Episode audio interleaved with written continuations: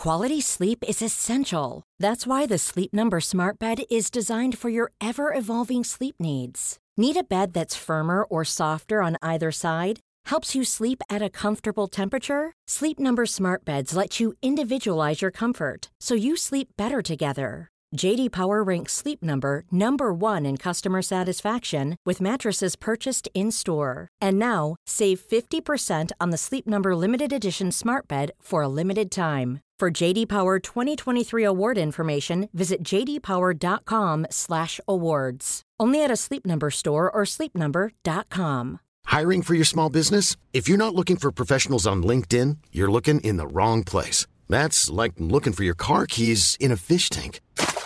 LinkedIn helps you hire professionals you can't find anywhere else, even those who aren't actively searching for a new job but might be open to the perfect role. In a given month, over 70% of LinkedIn users don't even visit other leading job sites. So start looking in the right place. With LinkedIn, you can hire professionals like a professional. Post your free job on linkedin.com slash people today. There's never been a faster or easier way to start your weight loss journey than with PlushCare.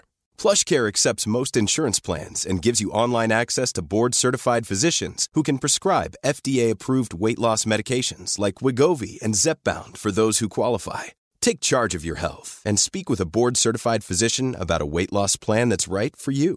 Get started today at plushcare.com slash weight loss. That's plushcare.com slash weight loss. plushcare.com slash weight loss. Veckans sponsor är Telia. Hos Telia samlar man mobil, bredband, IT-support, mobilväxel, allt som gör företagande enkelt. Och det är just det här att samla allt på ett ställe, att ha någon att vända sig till när det inte fungerar, det är Telia. Ett exempel på vad som inte är Telia, det är ju som när jag lyckas boka förmötet för en poddinspelning med Finansinspektionen till efter själva inspelningstillfället. Eller när jag här, här året var liksom, fick för mig att jag skulle börja springa, så jag är liksom ute och springer taggad, träffar en kompis som säger så du Jan, på måndag ska jag springa ett lopp. Och jag känner så här, ja men det låter inspirerande, så jag käkar pasta, jag byter om, tar mig ner till Malmö stadion för att göra en efteranmälan, står där i kön och sen så när jag liksom anmäler mig så tittar de på mig och säger så här, du Jan, vårhuset är bara till för kvinnor. Och eh, det var, det var typisk en situation som inte är Telia.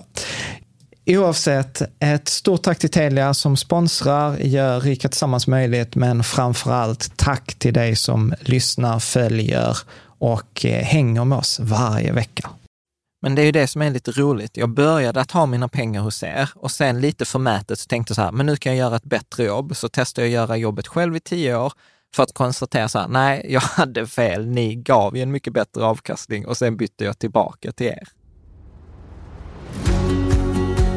Varmt välkommen till Rika Tillsammans-podden som handlar om allt som är roligt med privatekonomi och livet. Varje vecka delar vi med oss av vår livsresa, våra erfarenheter, framgångar och misstag så att du ska kunna göra din ekonomi, ditt sparande och ditt liv lite rikare. Vi som driver denna podden heter Caroline och Jan Bolmesson.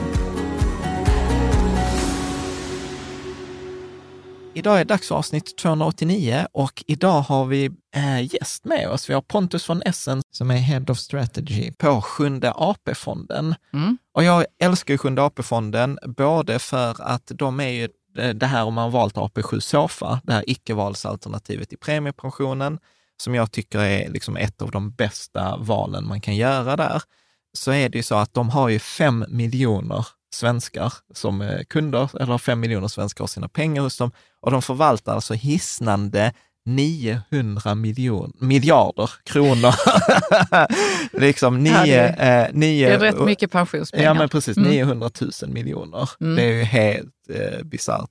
Men eh, vi pratar om då deras räntefond mm. eftersom räntor är inne i spel, men vi kommer in även på liksom andra, eh, liksom portföljen och hur det hänger ihop med deras aktiefond och hur det hänger ihop, hur, hur de resonerar som är liksom så pass stora förvaltare i, i, i Sverige och liksom hur man skapar olika typer av ränteportföljer.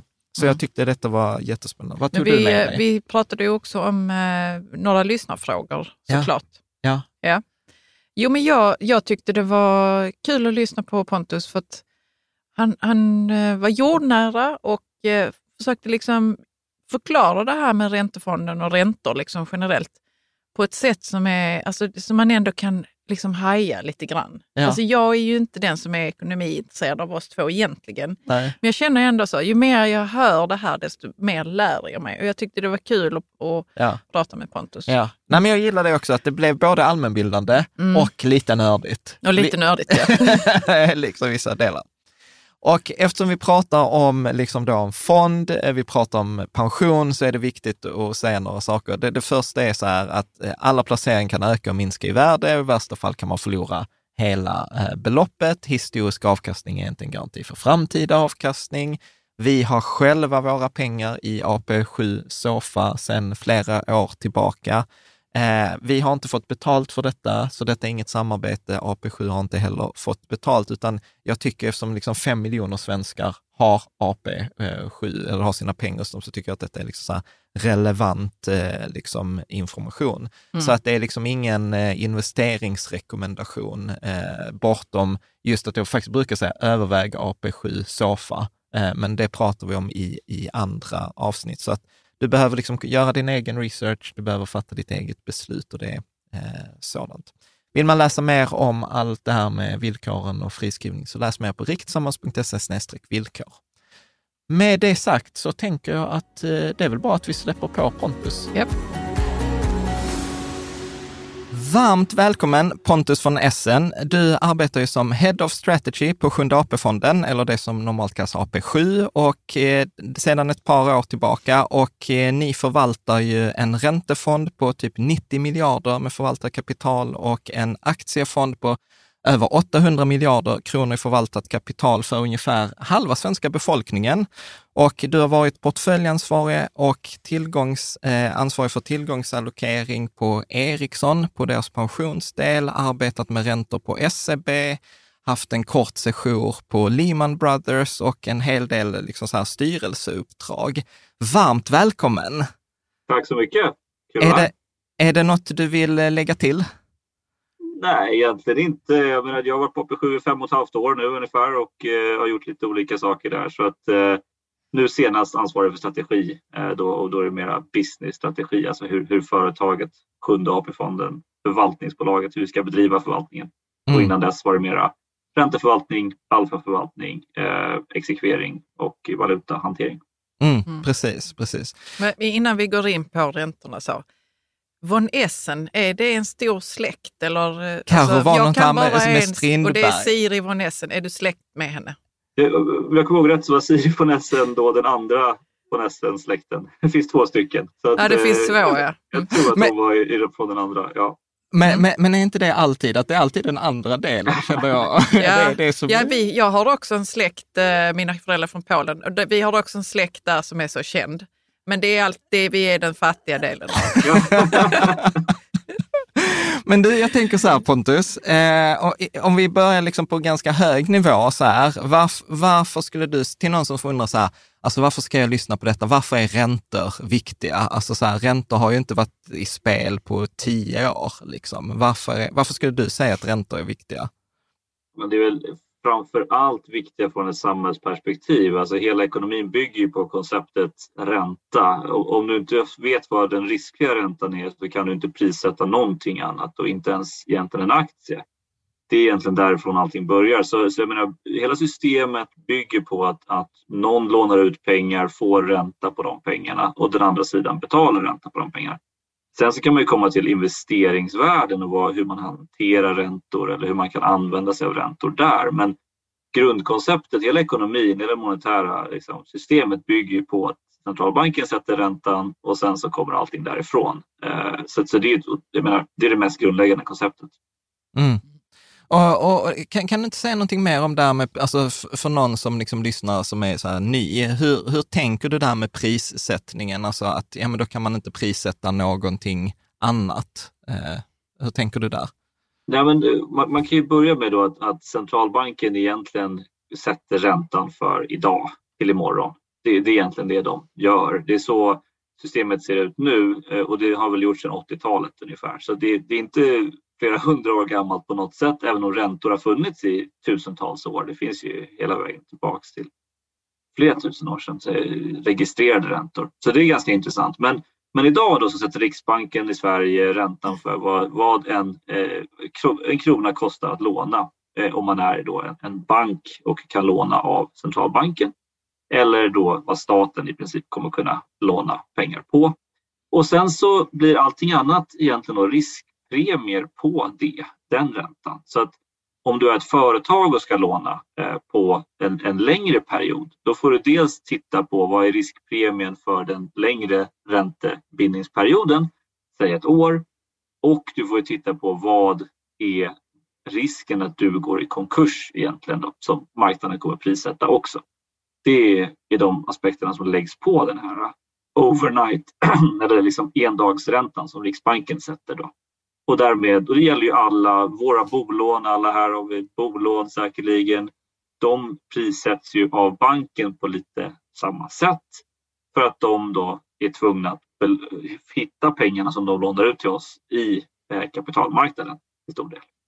Eh, och mm. därmed så går det igenom där till, hela vägen till, till bolåneräntan. Så mm. i princip allting handlar om konkursrisker och likviditetsrisker utöver det här som, som Riksbanken sätter då, som är liksom den säkraste, kortaste räntan för vad en krona kostar.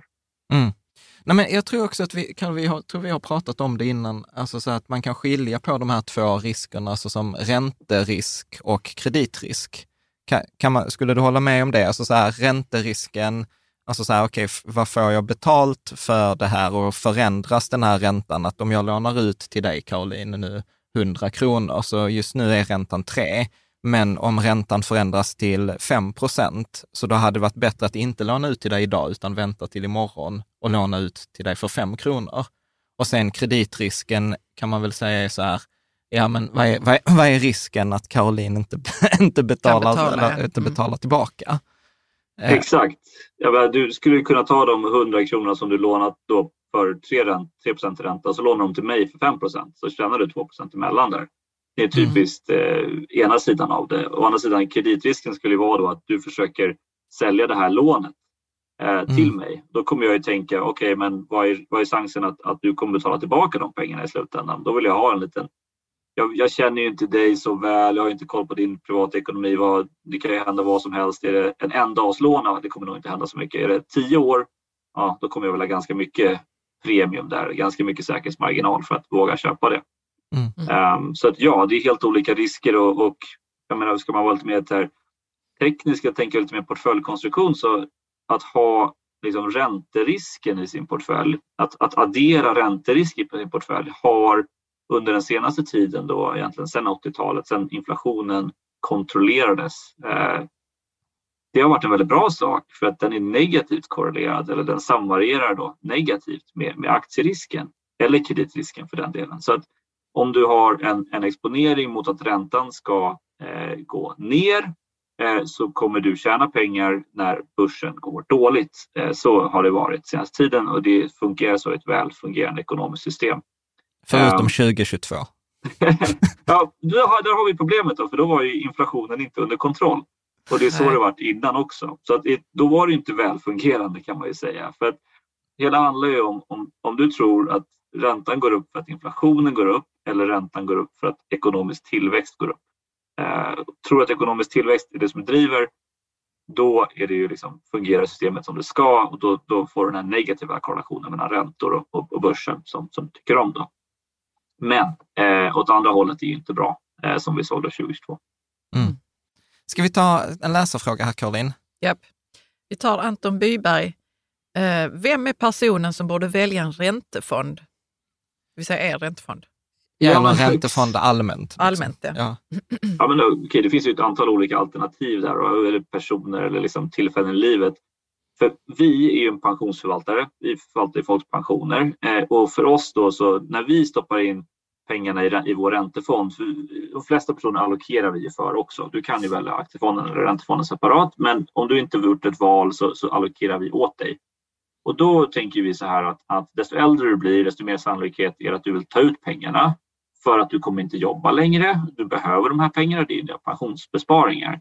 Och liksom, du vet ju aldrig hur många år du har kvar efter pensionen så därmed så vill du ha en säker investering. Eh, du kanske vill ta ut pengarna lite varje månad, du kanske vill ta ut dem i en klumpsumma. Men oavsett så vill du veta ungefär vad du har att ta ut där för att du kommer inte kunna skapa några nya intäkter som du inte kommer kunna ta ett nytt jobb. Därmed då så, så är en räntefond väldigt bra för någon som vill ha säkerhet och trygghet. För det du bygger in egentligen är ju då att du vet vad du får. Så länge inte du har några eh, konkurser i de emittenter eller de som du har lånat ut till så vet du vad du kommer få. Eh, så, så jag menar, köp, lånar du ut till staten på 3% så är det ju en otroligt liten sannolikhet att svenska staten går i konkurs inom tre år. Ehm, man ska ju aldrig säga att det är 100 procent eh, tydligt att de inte gör det, men det är ganska nära. Så, så då, de personerna som behöver trygghet och säkerhet i sina investeringar, men det kan ju också vara människor som, som under vissa perioder i livet eh, parkerar pengar snarare. Säg att du har sålt en bostad och ska flytta till ett annat land och där hyr du. Då har du pengar över som ligger på ett konto. Då kan du lika väl köpa en obligationsfond eller liknande som har en viss, ja, en lägre risk kanske. Det beror på hur du, vilken risk du vill ta med de pengarna såklart. Men, men om du vill veta att när du kommer hem om tre år, eh, ditt tillfälliga jobb eller studier är slut, ja, då vill du veta ungefär vad du har. Eh, då passar ju räntor också mycket bättre. Mm. Det är bara ett kort sidospår. Det, detta är mest bara så att jag vill bara att, om jag har tänkt rätt. Men ibland så brukar man säga, prata om räntefonder, ibland pratar man om obligationsfonder. Det är väl egentligen bara löptiden. Man säger under ett år så kallar man det för en räntefond och om löptiden är över ett år, då kallar man det för obligationsfond. Är det så? Ja, alltså, typ? jag skulle säga så här, ofta så, så blir den här mark- allting är på engelska generellt sett när man jobbar i det här som alla, de flesta motparter vi har, alltså banker och liknande, där är all konversation på engelska. De svenska bankerna säljer till internationella kunder likaväl som till oss. Så det mesta händer på engelska, så det blir fixed income då. Mm. mm. Som är då, och det är fixed income, man vet vad man får in, i inkomst. Och då, då egentligen kan man säga så här, bonds på engelska då, då, då, då pratar du verkligen obligationer, det är instrument, du köper dem, de är ofta rätt långa ja, löptider mellan som du säger ett år och, och utåt egentligen. Så i, i Sverige finns ju konceptet som penningmarknadsfonder och då, då är det ju innanför, jag tror det är ungefär ett år, eh, kanske maximalt två år däromkring. Eh, det, det, förr i tiden så var det, det, det är ett annat sorts eh, instrument då man köper, mycket kortare, mer, mer likvitt på vissa sätt. Eh, inte, du har inte lika mycket kovenanter och andra liksom, specialsaker med varje obligation som, som du har längre ut på kurvan. Men fixed income eh, idag handlar mycket mer om derivat också. Så om, om du säger eh, eh, räntemarknaden så handlar det väldigt mycket mer om derivat utöver också obligationerna. Säger du en obligationsfond eller en, en räntefond så skulle jag tänker på ungefär samma sätt i Sverige. Jag, jag skulle inte säga att en, att en räntefond inte kan innehålla obligationer, att en obligationsfond inte kan ha viss exponering mot räntederivat. Så att mm. för mig är de ganska likvärdiga. Ja men bra, då har jag men lärt Vad är nu derivat? Der, der, derivat är väl att man, äh, att man investerar i förändringen av någonting. Så istället för att jag äger själva det underliggande så äger jag något som ger mig förändringen på värdet. Så mm. hur skulle, mm. ge facit nu Pontus, nu när jag har gjort bort mig. Nej, men det finns, det finns, du har helt rätt, det är, det är precis det det är. Det är egentligen bara att du, du vill ha exponeringen, men du vill inte ge bort alla pengarna. Eh, så, att, så att tänk dig att då, då ingår vi ett avtal och säger att du ger mig pengar om räntan går upp och jag ger dig pengar om räntan går ner. Mm. Men det är inte så att jag ger dig 100 kronor dag ett, utan de sätter jag på ett konto eh, så vet du att de finns där och du gör samma sak. Fast jag kanske inte behöver sätta 100 kronor där, jag sätter 10 kronor där. Så det gör att jag kan få 10 gånger så mycket exponering mot räntan om jag gör en sorts derivatavtal jämfört med om jag skulle köpa obligationen av dig. Det är egentligen ett sätt att, att få mer exponering mot någonting eh, än man kan få genom att bara köpa eh, ett, ett eh, Avista eh, instrument och ett cashbaserat instrument. Ja. Men det... Vad Caroline bara skrattar. Det är så roligt för det blir så komplext på en gång. Liksom. Ja. Och sen så kommer det ett nytt ord och man bara, ja. Precis. Nej, men, men vi kör på. Men, men, men jag, tänk, jag, tänker, jag tänker att vi, vi hoppar, vi hoppar ja. tillbaka och sen så jobbar vi oss neråt igen. Ja, för, för att om, om, vi tar liksom, om vi zoomar ut så tänker jag att, eh, som du sa innan, att ni, ni förvaltar och det som jag är, jag, jag är ett stort fan eh, hos er eh, och det jag, en av de grejerna jag gillar att ni har ju jag tror ni kallar det på er egen hemsida, två byggstensfonder. Ni har ju AP7 aktier och sen har ni AP7 räntor. Och sen har ni, liksom, och detta är de två extremerna, skulle jag säga. AP7 räntor, det är låg risk och sen AP7 aktier högst risk. Och sen mm. har ni dessutom däremellan så här offensiv, balanserad och försiktig. För någon som aldrig varit inne på hemsidan, kan du inte beskriva liksom, hur är er tanke? För de här offensiv, balanserad, det består ju av en kombination av de här två extremfonderna. Eh, Exakt, så, så, det, så grundtanken och egentligen hela, hela tanken för, för de som jobbar på AP7 det är ju att skapa det som är SOFAN, då, det som den här hanteringen av, av allas, alla som gör ett icke-val. De ska ändå få ett minst lika bra val som om man gjorde det. Det, det är vår tanke då, att vi ska ta hand om de personerna och göra det bästa vi kan på ett aggregerat sätt över en väldigt lång tidsperiod. Och egentligen då så, så byggstenarna till det kommer från, från den här Capital Asset Pricing Model, alltså CAPM, som egentligen bygger på att du har den här riskfria räntan och sen så har du en, en kurva då, eller liksom en mer och mer och mer riskabla tillgångar och de kommer vara mer och mer och mer volatila. Och då kan du då bygga en portfölj av de här olika tillgångarna och därmed få en bra avkastning i relation till din volatilitet eller risk. Då, sen beror det på då hur mycket risk vill du ha? Var på kurvan vill du vara? Och då tänker vi så här, ja men när folk är unga så ska de ha mycket risk det är på lång sikt. Egentligen utöver liksom tio år eller längre horisont så, så är det nästan bara, liksom, du kan ha i princip bara aktier, ungefär. Eh, man kan ha lite räntor, alltså man, man kan ha likviditet, man kan ha liksom pengar åt sidan. Men, men den här delen av din pension som egentligen är liksom innesluten, du kan ändå ta ut dem, så är det lika bra bara aktier. Och sen så adderar vi ännu lite mer aktierisk för att det är liksom vad vi ser är bäst på den, den horisonten som folk har. Men eh, när du blir äldre då så, så, flyttar vi över pengar till den andra byggstensfonden som är den här riskfria fonden. Då. Så då har vi valt att lägga den extremt lågt ner i risk och självklart till låg avkastning också. Eh, så att det är nackdelen med vår räntefond. Då. Så, men samtidigt så, så de papperna vi har där är i princip alla högsta rating och eh, statspapper, bostadsobligationer och andra såna överstatliga organisationer som IMF och liknande. Så väldigt säkra investeringar. Eh, och sen så om du vill välja själv eh, så har vi gjort några kombinationer till dig som du kan välja från. Men du kan ju också välja exakt hur du vill, hur många procent du vill vid vilket tillfälle som helst egentligen. Du kan köpa en fond eller båda fonderna eller hur du nu vill göra. Mm. Jag, jag, tänker bara en sån här parentes i, i det du sa, så här, när man är ung, så tänker jag, liksom, jag kommer ihåg när jag läste det första gången, så tänkte jag så här, ung, ja men då är man typ 25, 23. Men sen så var jag så här, men vänta, ung i forskning eller ung utifrån ert perspektiv är ju att ni börjar inte vikta ner från typ 55 års ålder. Så det är väl så att det är väl skönt, tänker jag, för alla som lyssnar och tänker så här, ung, ja men det är man, det är man tills man är 55. är, ja. det no, är det någon specifik tanke ni har haft där eller eh, hur, eh, alltså det här med glide path, för, för att om jag inte minns fel så lägger ni på ungefär 3% räntor per år från 55 ja. års ålder.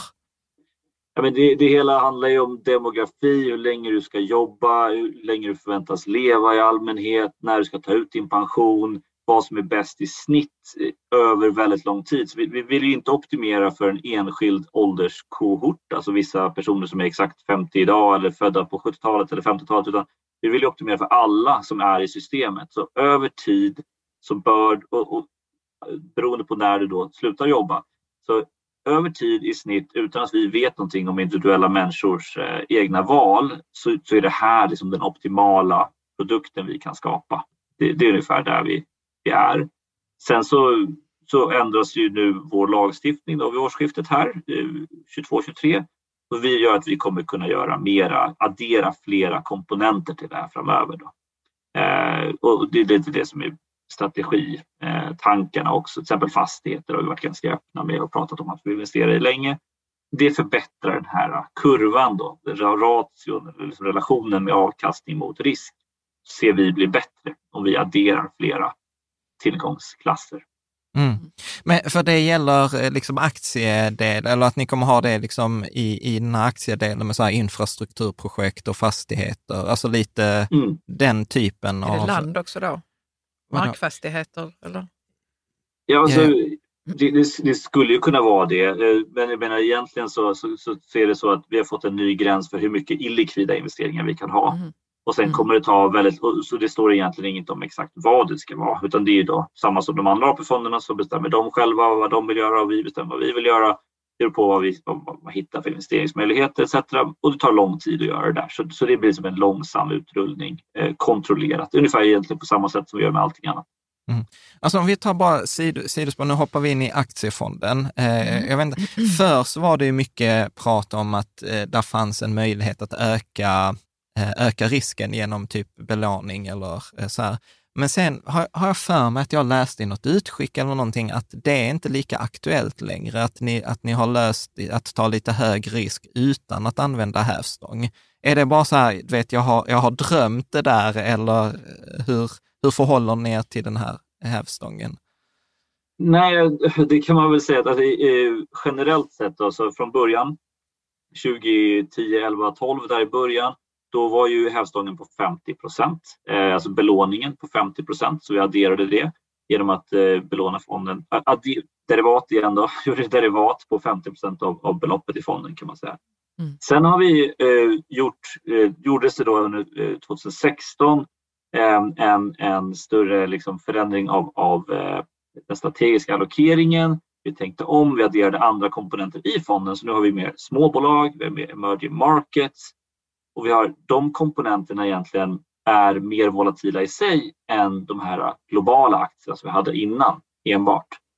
Eh, och vi har private equity också, det är också mer volatilt. Så de där komponenterna gör att hela fonden i sig blir mer volatil och då behöver vi inte ha lika mycket belåning på den mm. för att uppnå den här risken. Och det, mm. det, är den risken vi vill uppnå i den som då sagt är bäst på 30 års sikt för gemene man, alltså snittinvesterare. Mm. Pratar vi så, nu om räntefond? Nej, nej, nu pratar vi om aktiefond. Ja, för att jag, tänkte, jag tänkte bara ett sidospår. Vad, vad, skulle ni inte ta in i den? För vi läste ju att eh, kanadensiska pension, lärarpensions... Det var Ontarios, de det var, det, det var så här, Ontarios Teachers eh, lärarfonden, de hade investerat i FTX. Eh, mm. Var, vi förstår att ni inte skulle göra det. Men vad, ja, fast det var, så här, det var ju, sen, ska, sen ska man ändå ge Ontarios lärarfond lite cred, ja. för det var bara så noll, alltså det var under en halv, ja. det var under mm. en halv procent. Eh, liksom. Men eh, ja.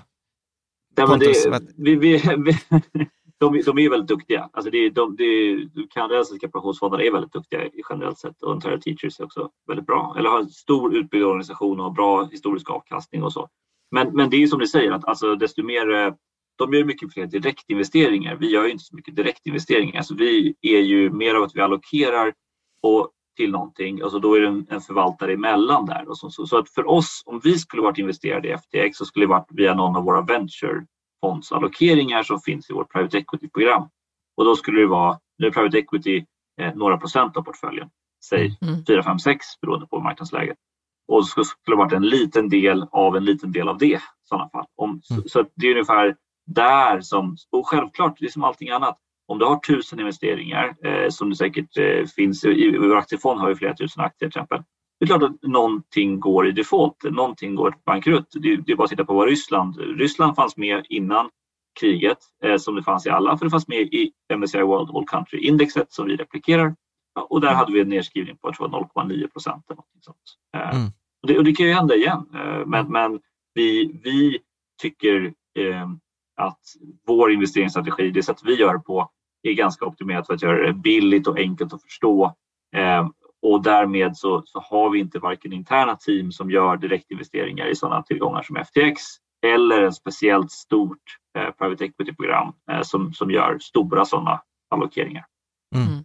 Jag, jag, tänker också så här, min, min resa hos er, den började som att eh, i AP7 Sofa, som vi ska också prata lite om, och sen så tänkte jag ju så här... Men och jag, min då också. Ja, din också. Ja, för den hängde ju med Jans här nu. Ja, vi vi har varit mm. tillsammans för Jan länge. tyckte så här, men vi gör så här. Ja, men vi, bör, vi började på AP7 Sofa och sen i, i något slag av övermod i ett par år så tänkte jag så här, alltså jag är mycket bättre än dig och ert team på plats och jag kör själv. Mm. Eh, och sen efter tio år... Så valde själv. Liksom, valde själv såklart, pengarna. för jag, jag, hade, jag var ju mycket bättre. Mm. Och sen efter tio år eh, så insåg jag när jag tittade på min avkastning och sen så tittade jag på er avkastning så var ju er avkastning mycket bättre.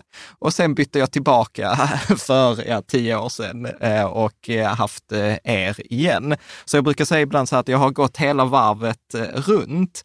Jag skulle säga så här, hur, är, det, är det vanligt eller liksom så här, vad, vad tänker du när, du när du hör det här? Och, ja, jag, jag tänker att det är, alltså det är bra, det som är bra där som är starkt av dig, det är att göra aktiva val och även eh, sen utvärdera de valen och sen göra ett nytt aktivt val. För, för väldigt många människor generellt sett hamnar i att om du gör en investering som inte är lika bra som du trodde eller som du förlorar pengar på så, så tittar du inte på den.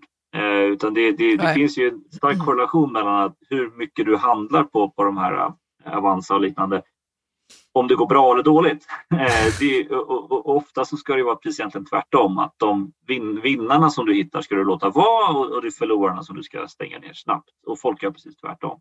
Eh, tar ja. många små vinster och köper och säljer, köper och säljer. Men de, de, stora förlorarna låter man bara vara hela vägen ner till noll. Ja. Men kan du, kan du säga någonting om AP7 Sofa? Hur brukar du förklara den? Eh, för att jag påstår så att det där är en av de bästa grejerna vi har i, i Sverige. Ja, nej, men det, det är ju eh, samma sak. Alltså, om man tänker investeringen då så, så är det de här två byggstenarna som, som så den är otroligt den är verkligen optimerad för att vara enkel och vara billig eh, och, och, skalbar också till stora delar. Eh, och vi kan komma tillbaka till vad som inte är skalbart kanske. Men, men egentligen då så den, i grunden är det så att när du kommer in i systemet, när du börjar jobba eh, och du inte gör det här valet, då det här är liksom din lilla silver lining eh, till din pension. det, det är där du tar risk. Så då, då ger vi dig så pass mycket risk som vi tycker är rimligt att ta. Eh, och, och, det är mycket risk då, för det, då blir det aktier 100 procent egentligen och sen så med den här belåningen då, så säg 115-125 procent kanske i, i aktierisk. Eh, så. Och, där, och anledningen att vi gör det är för att du kan ta det. På sikt så är det den premien som du förväntar dig att få sannolikheten att du ska få eh, ditt sannolika utfall är, blir så bra som möjligt om vi gör det på det sättet. Så att, och då gör vi det så billigt och så enkelt som möjligt. Globala aktiefonder eh, replikerar index vilket gör att vi riskerar inte att, att hamna snett eh, i någonting. Eftersom att egentligen så, så gör vi som alla andra kan man säga. Det, det är lite som, som att, att vi tror på att marknaden är relativt effektiv och därför så, så följer vi efter där. Eh, och sen så när du blir äldre så, så flyttar vi egentligen över dina pengar stegvis. Du ska inte ha en stor sån här pinrisk som man pratar i optionsmarknaden, men alltså en risk där du vet, vid ett enskilt datum så flyttar vi alla pengar, utan vi gör det över en lång period. Och egentligen, det skulle kunna vara en längre period, det skulle kunna vara en kortare period. Eh, ekonomi och finans är ju som inte den vetenskapen att du kan säga att exakt det här är alltid rätt. Men över tid så är det här, den datan vi byggde på visar att det här är en lagom, som Janet Yellen skulle säga, glide path. Eh, från hög risk till låg risk. Eh, och sen så när du är i pension så har du då en låg risk men fortfarande har du en tredjedel aktier. Så att billigt och enkelt, skalbart eh, och eh, transparent egentligen är det som är, är mm. hela grunden i alltihop. Alltså det, detta kanske låter jättefånigt, men för mig så var det en stor insikt också att för ibland så kan man tänka då kring premiepensioner, så, ah, men jag borde inte ta så här hög risk, jag borde ha lite räntefond i. Och sen så tror jag att jag läste på Pensionsmyndighetens hemsida, så var de så här, ja, tänk på att du måste sätta din premiepension i relation till din inkomstpension och din inkomstpension är låg risk, så kombinerar du din PPM, eh, din premiepension, med din inkomstpension, så är premiepensionen så pass liten del att du kan, att du bör unna dig den här höga risken. Och det där ja. var ju så, och då insåg jag så att nej, men jag har ju alltid sett dem i isolation, alltså isolerat från varandra. Eh, vad tänker du om det? Nej, jag, jag håller ju helt med. Det är precis så vi tänker på det också. Alltså, det är ju svårt att, eh, att göra den utzoomningen, men i princip så bör du då zooma ut egentligen på hela ditt liv och titta på alla dina tillgångar. Det, ditt jobb, är det väldigt säkert eller väldigt riskabelt? Din, liksom, din boendesituation, har du belånat dig väldigt mycket eller väldigt lite? Och så ska du, hur mycket pensionsbesparingar har du? Har du liksom en bra tjänstepension? Utöver det så har du den här statliga pensionen. Allt det där sammantaget och sen så kollar du bara på hur lite över en arbetsperiod, då, säg 30-40 år, hur lite som egentligen finns i premiepensionen så, så, så kommer du ju, om du zoomar ut och lägger ihop det sådär, så, mm. så, så, så, är det där du kommer till. Men det är väldigt få människor som gör det. Man ser bara en summa på ett konto och tänker jag vill inte förlora pengarna. en, eh, utan... ja. en del av det som du pratar om är ju heller jättesvårt att mäta. Alltså hur säkert är mitt jobb? Eller eh, ja, har jag belånat mig? Det, det är ju lätt att mäta. Men en, en, del av de sakerna kanske man bara så, man, man, man vet inte hur man ska liksom mäta risken på det. Är du med på vad jag menar? På hela ens liv. Liksom. Ja. ja, men det är det som jag, jag tror att... Ja, förlåt, kör Pontus. Jag tänkte bara säga att det, det är lite samma sak i alla tillgångar. Hur ska du mäta risken på, på börsen liksom, om ett år ja. eller i vilken aktie som helst egentligen?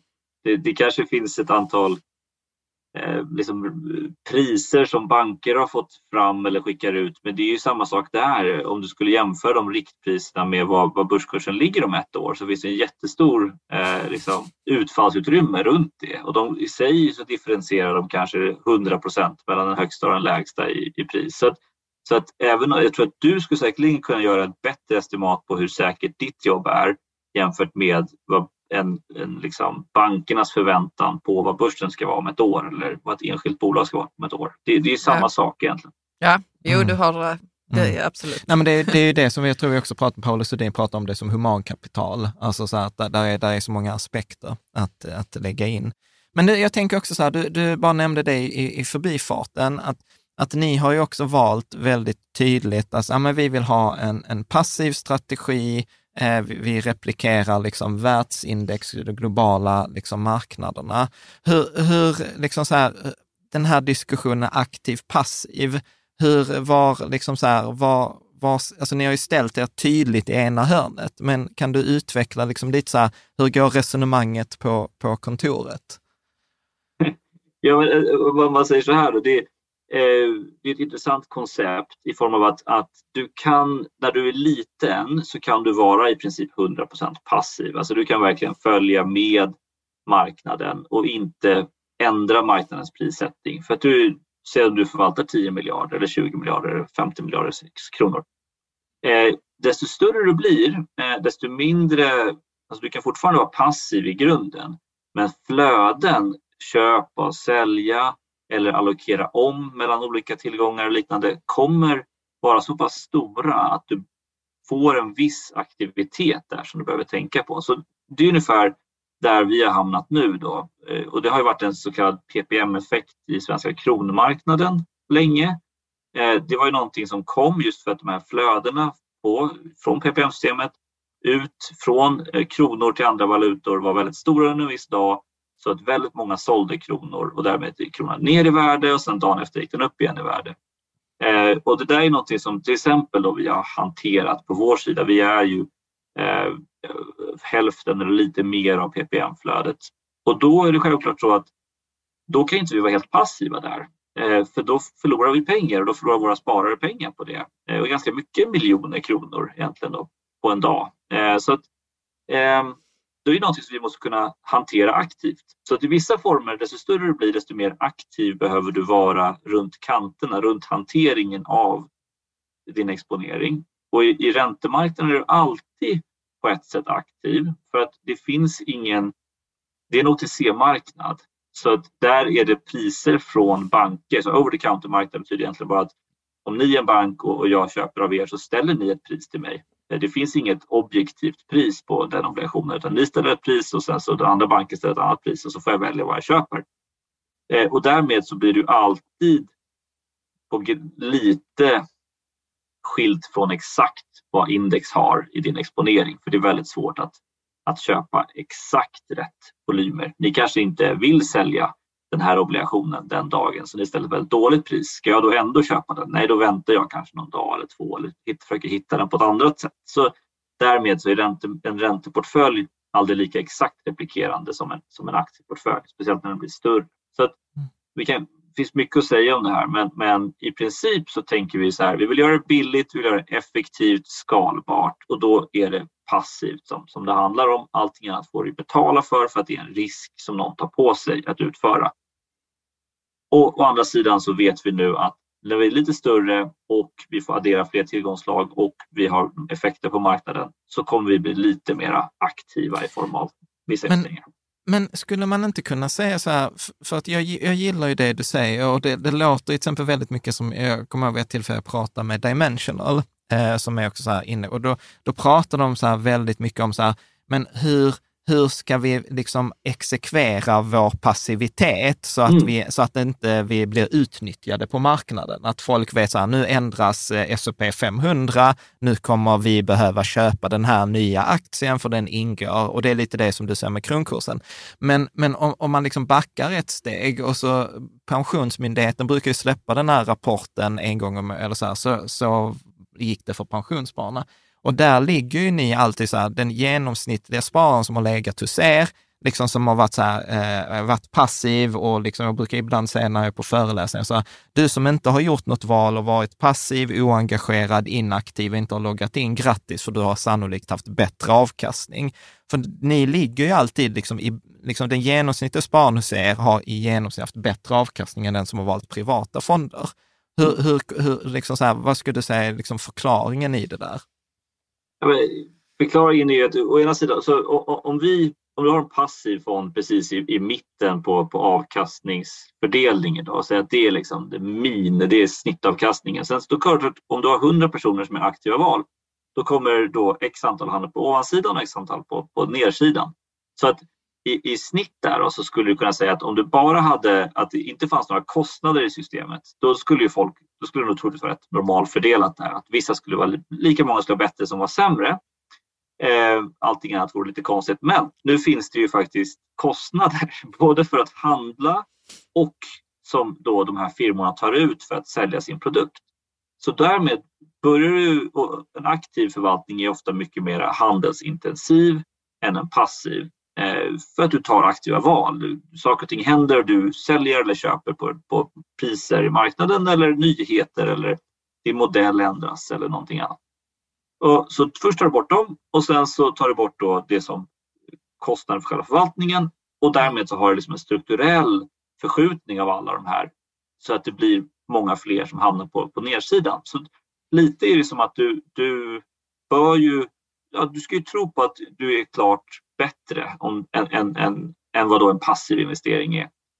Och sen så utöver det då så har vi vissa fördelar. Jag menar eh, att göra private equity som har gett oss en överavkastning.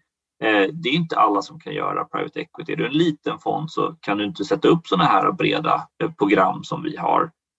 Vi har eh, belåningsmöjligheter. Det har inte alla fonder heller. Så vissa saker har vi som, som inte andra har, eh, plus då att vi har väldigt låga avgifter. Så att eh, vi har några strukturella fördelar. Ehm, det är inte så att vi försöker konkurrera ut alla andra, utan vi gör ju det här för att vi tror det här är det bästa valet för folk. Mm. Men eh, jag, jag, tänk, jag tänk, nu, nu blir det lite så här provprat. Så jag tänker men en, en sån grej som jag ibland tänker, vet, när jag tittade tillbaka på min, sån här, min, eh, min aktiva sejour, när, jag, när, när, eller så när, när jag var hos någon annan, Eh, så tänkte jag sen också så här, gud vad förmätet av mig att tro också, så att alltså det är ju inte, liksom, om man tittar på de som jobbar hos er, alltså så här, ni har lång erfarenhet, ni har många gånger varit på mång, alltså många andra banker, ni har långa utbildningar och folk som har doktorerat. Och så tänker jag så här, ja ja, men du vet så här, jag har ju mitt vanliga jobb och sen ska jag välja detta på, på liksom kvällarna en gång i veckan. Alltså så här, att man tänker inte på så här, alltså det känns ju som att, alltså du vet så här, jag, jag spelar i korpligan och sen plötsligt ska jag upp mot er och ni spelar liksom i elitserien. Jo, jo, men du har ju ändå fått tänka ut det. Vanligtvis så tänker man ju bara så, ja men eh, jag, jag vet inte vilka de är som sitter på AP7. Nej, men de har, de, de har fystränare och massörer och sådant och jag går jo. ner på grusplanen. Absolut. Absolut, men jag tror inte man, alltså överlag så tänker man nog inte på vem man spelar mot. Ja. Liksom. Men vad, vad, vad, tänk, tänk, vad, tänker du på? Ni har inte massörer till, eller hör jag? Nej, exakt. Det var inte. Borde kanske ha det. Men, det, men, men, eh, men delvis så, så, så, har du ju rätt. Alltså liksom, eh, du, din fördel, man ska alltid tänka vad är liksom styrkorna som du bygger då din verksamhet på. Ja, vi har de här skalfördelarna och att vi får all research av alla banker eh, för att alla vill ha oss som kund för vi är stora. Din fördel är att du är väldigt snabb och du kan ju köpa och du är liten. Så fördelen för dig är då egentligen att om du tror på någonting eh, spetsigt så kan du gå in med hela ditt belopp där och säga nu tror jag bara på den här lilla delen av den här sektorn inom det här landet. Liksom. Jag tror på indiska Småbolag. fintechbolag. Ja, precis, småbolag. Och, och då tror jag på det och det kan vi aldrig göra. Så att vi kan aldrig följa efter dig. Du kan ju springa liksom kors och tvärs hur mycket du vill och allokera fram och tillbaka hur mycket du vill. Eh, och du kan vara snabb. Du säger imorgon gör det här och sen dagen efter gör det andra hållet. Eh, det tar oss åratal att, att tänka ut strategin, tänka från alla vinklar, implementera, bygga system, strukturer och liknande. Så, så du har ju dina fördelar så att om du, och det är de som du måste använda. Då. Du kan, det, det är inte så bra för dig att gå och köpa någonting som är som vi fast med högre avgift. Det, det kommer inte att på. Nej, men det, det, är fint det du säger faktiskt, att du belyser vad, vad, vad som är fördelarna för er och för oss. Men alltså om vi skulle då springa runt så, det skulle ju varit så i, i vår spekulationsdel. Liksom. Ja. Men, alltså, men, men, det... men så här, om jag omformulerar din fråga, så här, ja. du vet, om någon kommer som du bryr dig om, jag vet inte om du har barn eller syskon eller någon förälder som säger så här, men du, nu tror jag så här på indiska småbolag, så nu kommer jag gå all in i min premiepension eller i mitt sparande. Vad va hade du, hade, jag hade ju försökt rädda dem. Ja, men det, jag är nog, jag har varit för mycket. Jag, tror, jag försöker inte rädda folk längre. Men det, men, men det, plus, plus, att jag, jag har ju ett antal gånger haft fel, eh, självklart. Så, och just från att om, om, om, du säger så här, men jag tror på indiska småbolag, då säger jag nej, det kommer inte funka, tänk på det här och det här och det indiska politiska systemet verkar väldigt skört just nu eller någonting och sen så går det upp 30-40 procent mer. Då, vilket är lätt hänt. Liksom. Det, det, kan ju vara så att du eh, har rätt då ett halvår och sen så kanske det går ner sen om ett år men det vet ju inte jag när det händer. Just den här grejen som, som, som det bygger på här är att jag tror ju inte, och det är väldigt få hos oss som tror att de eh, liksom över tid kommer slå marknaden så pass mycket att det är värt i den här strukturen, i de här beloppen, att bygga de förutsättningarna, att satsa allt på det. Utan däremot om, om du tar något enskilt litet mandat inne i vår fond och säger så här, ja, tror vi att den här private equity-fonden kommer slå eh, marknaden? Ja, det tror vi. Tror vi att den här cleantech-bolaget kommer göra det? Tror vi att det här... Så det är en annan sak. Du kan ju verkligen hitta delar av marknaden där du tror att du kan slå den om du har en strategi som funkar etc. Men med tusen miljarder och kanske framöver 2000, 3000 miljarder för väldigt många människor över väldigt lång period. Hur, hur gör man det på bästa sätt? Då tycker vi det är mycket bättre att göra så här. För att en annan sida av att ha aktiva bett är att vissa år så slår du och vissa år förlorar du. Ja. Och det vore ju trist om, om en generation förlorade och en generation vann så att säga. Ja, mycket, ja. mycket. Ja. Men, när, men när du säger så, tror, eh, jag tror att eh, clean, den här cleantech-bolaget kommer att och eh, gå upp mycket. Så, alltså vad ligger bakom eh, ordet tror? För att man kan ju göra jättemycket research och sen tro. Men man kan också bara säga, ah, men jag har en känsla. Eller, eller än värre, så här, jag hörde det på en podd. Eller... Exakt. uh, ja, vi, vi kommer ganska långt från, från räntemarknaden här nu. Men, ja, vi kommer tillbaka, vi kommer, jag, har, jag har frågor på den också. men uh, jag menar, i princip så, som sagt, vi, uh, vi är ett väldigt litet team. Det vi gör är att allok- vi tar fram en strategi. vi bygger strukturen så att vi kan allokera pengar på, på ett korrekt och billigt sätt. Vi har alla möjligheter, alla, alla handelsvägar öppna egentligen. Då. Eh, och sen så, så allokerar vi mandat. Eh, och, så vi har ju aldrig köpt något enskilt cleantechbolag. Vi tror ingenting om någonting egentligen, förutom då kapaciteten hos förvaltaren att skapa överavkastning eller skapa exponering mot ett index till en, till en viss kostnad och göra det på ett, på ett väldigt bra sätt. Så vi bedömer liksom kvaliteten hos förvaltare generellt sett och vi bygger strukturen och vi bygger, sätter strategi. Det, det är egentligen det vi gör. Mm. Så kan, kan, man inte säga så här då att nu, nu, nu, nu, nu testar jag att lägga ord i er mun, så att du får, du får protestera. Men då skulle jag säga så att det låter som, okej, okay, vi accepterar att liksom så här, forskningen, effektiva marknadshypotesen gäller. Den är kanske inte liksom att den gäller alltid. Man behöver liksom inte vara fundamentalist kanske som farma, att det, det finns inga bubblor. Utan vi säger så här, men den funkar i, i, i största grad. Vi tror inte att vi över tid kan överprestera Definitivt inte med den storleken som vi har och den, det mandatet vi har. Så vi försöker göra en, en, så, en, en så bred eh, passiv lösning som möjligt och sen försöker vi implementera den så effektivt som möjligt. Och det låter nästan som att ni lägger majoriteten av tiden att implementera den så effektivt som möjligt, snarare än att ha en åsikt om så här, vi kanske borde investera i, i indiska småbolag. Ungefär så är det som, som du beskrev. Eh, och det kommer ju, jag menar alla sådana institutioner då, eller organisationer som vi, eh, mm. om man ska förstå den individuella institutionen så måste man gå till uppdraget. Eh, så att eh, en annan stor, eh, den enda som är större än vi i Sverige, Alecta till exempel, de har ett annat uppdrag än vi har. Och du kan titta på försäkringsbolagen, de har andra uppdrag än vi har och etc. De andra AP-fonderna har också andra uppdrag än vi har, de har en annan avkastningsmål etc. Så att det går liksom aldrig att säga det här är sättet man ska investera pengar på, utan det beror helt på vad är uppdraget. Och för vårt uppdrag då så är det ju att vi tar hand om folk som inte har valt. Eh, ett annat uppdrag skulle kunna vara att du vet, eh, ge, se till att skapa de bästa nischprodukterna så att folk kan välja extremt nischade produkter. Ja, det är ett helt annat uppdrag. Det går ju att göra det också. Det är inte så att det inte går att slå marknaden. Vissa kommer alltid slå marknaden. Du måste ju då bygga någonting som du tror på för det uppdraget. Men vårt uppdrag är inte det. Det är i alla fall inte så som vi ser det eller definierar utan vårt uppdrag är att skapa det här som tar hand om de som inte har valt eh, och, och ger dem i liksom det bästa vi kan göra för, all, för hela den eh, fem miljoners klumpen av människor. Mm. Jag tänker vi ska, vi ska hoppa tillbaka till räntefond, jag tycker detta är så intressant. Och nu vet jag att du sa en sak här som jag kommer få skit för om jag inte frågar på från, från hela vår community. Så, så för det är ju hela tiden diskussionen vi har där med slå marknaden.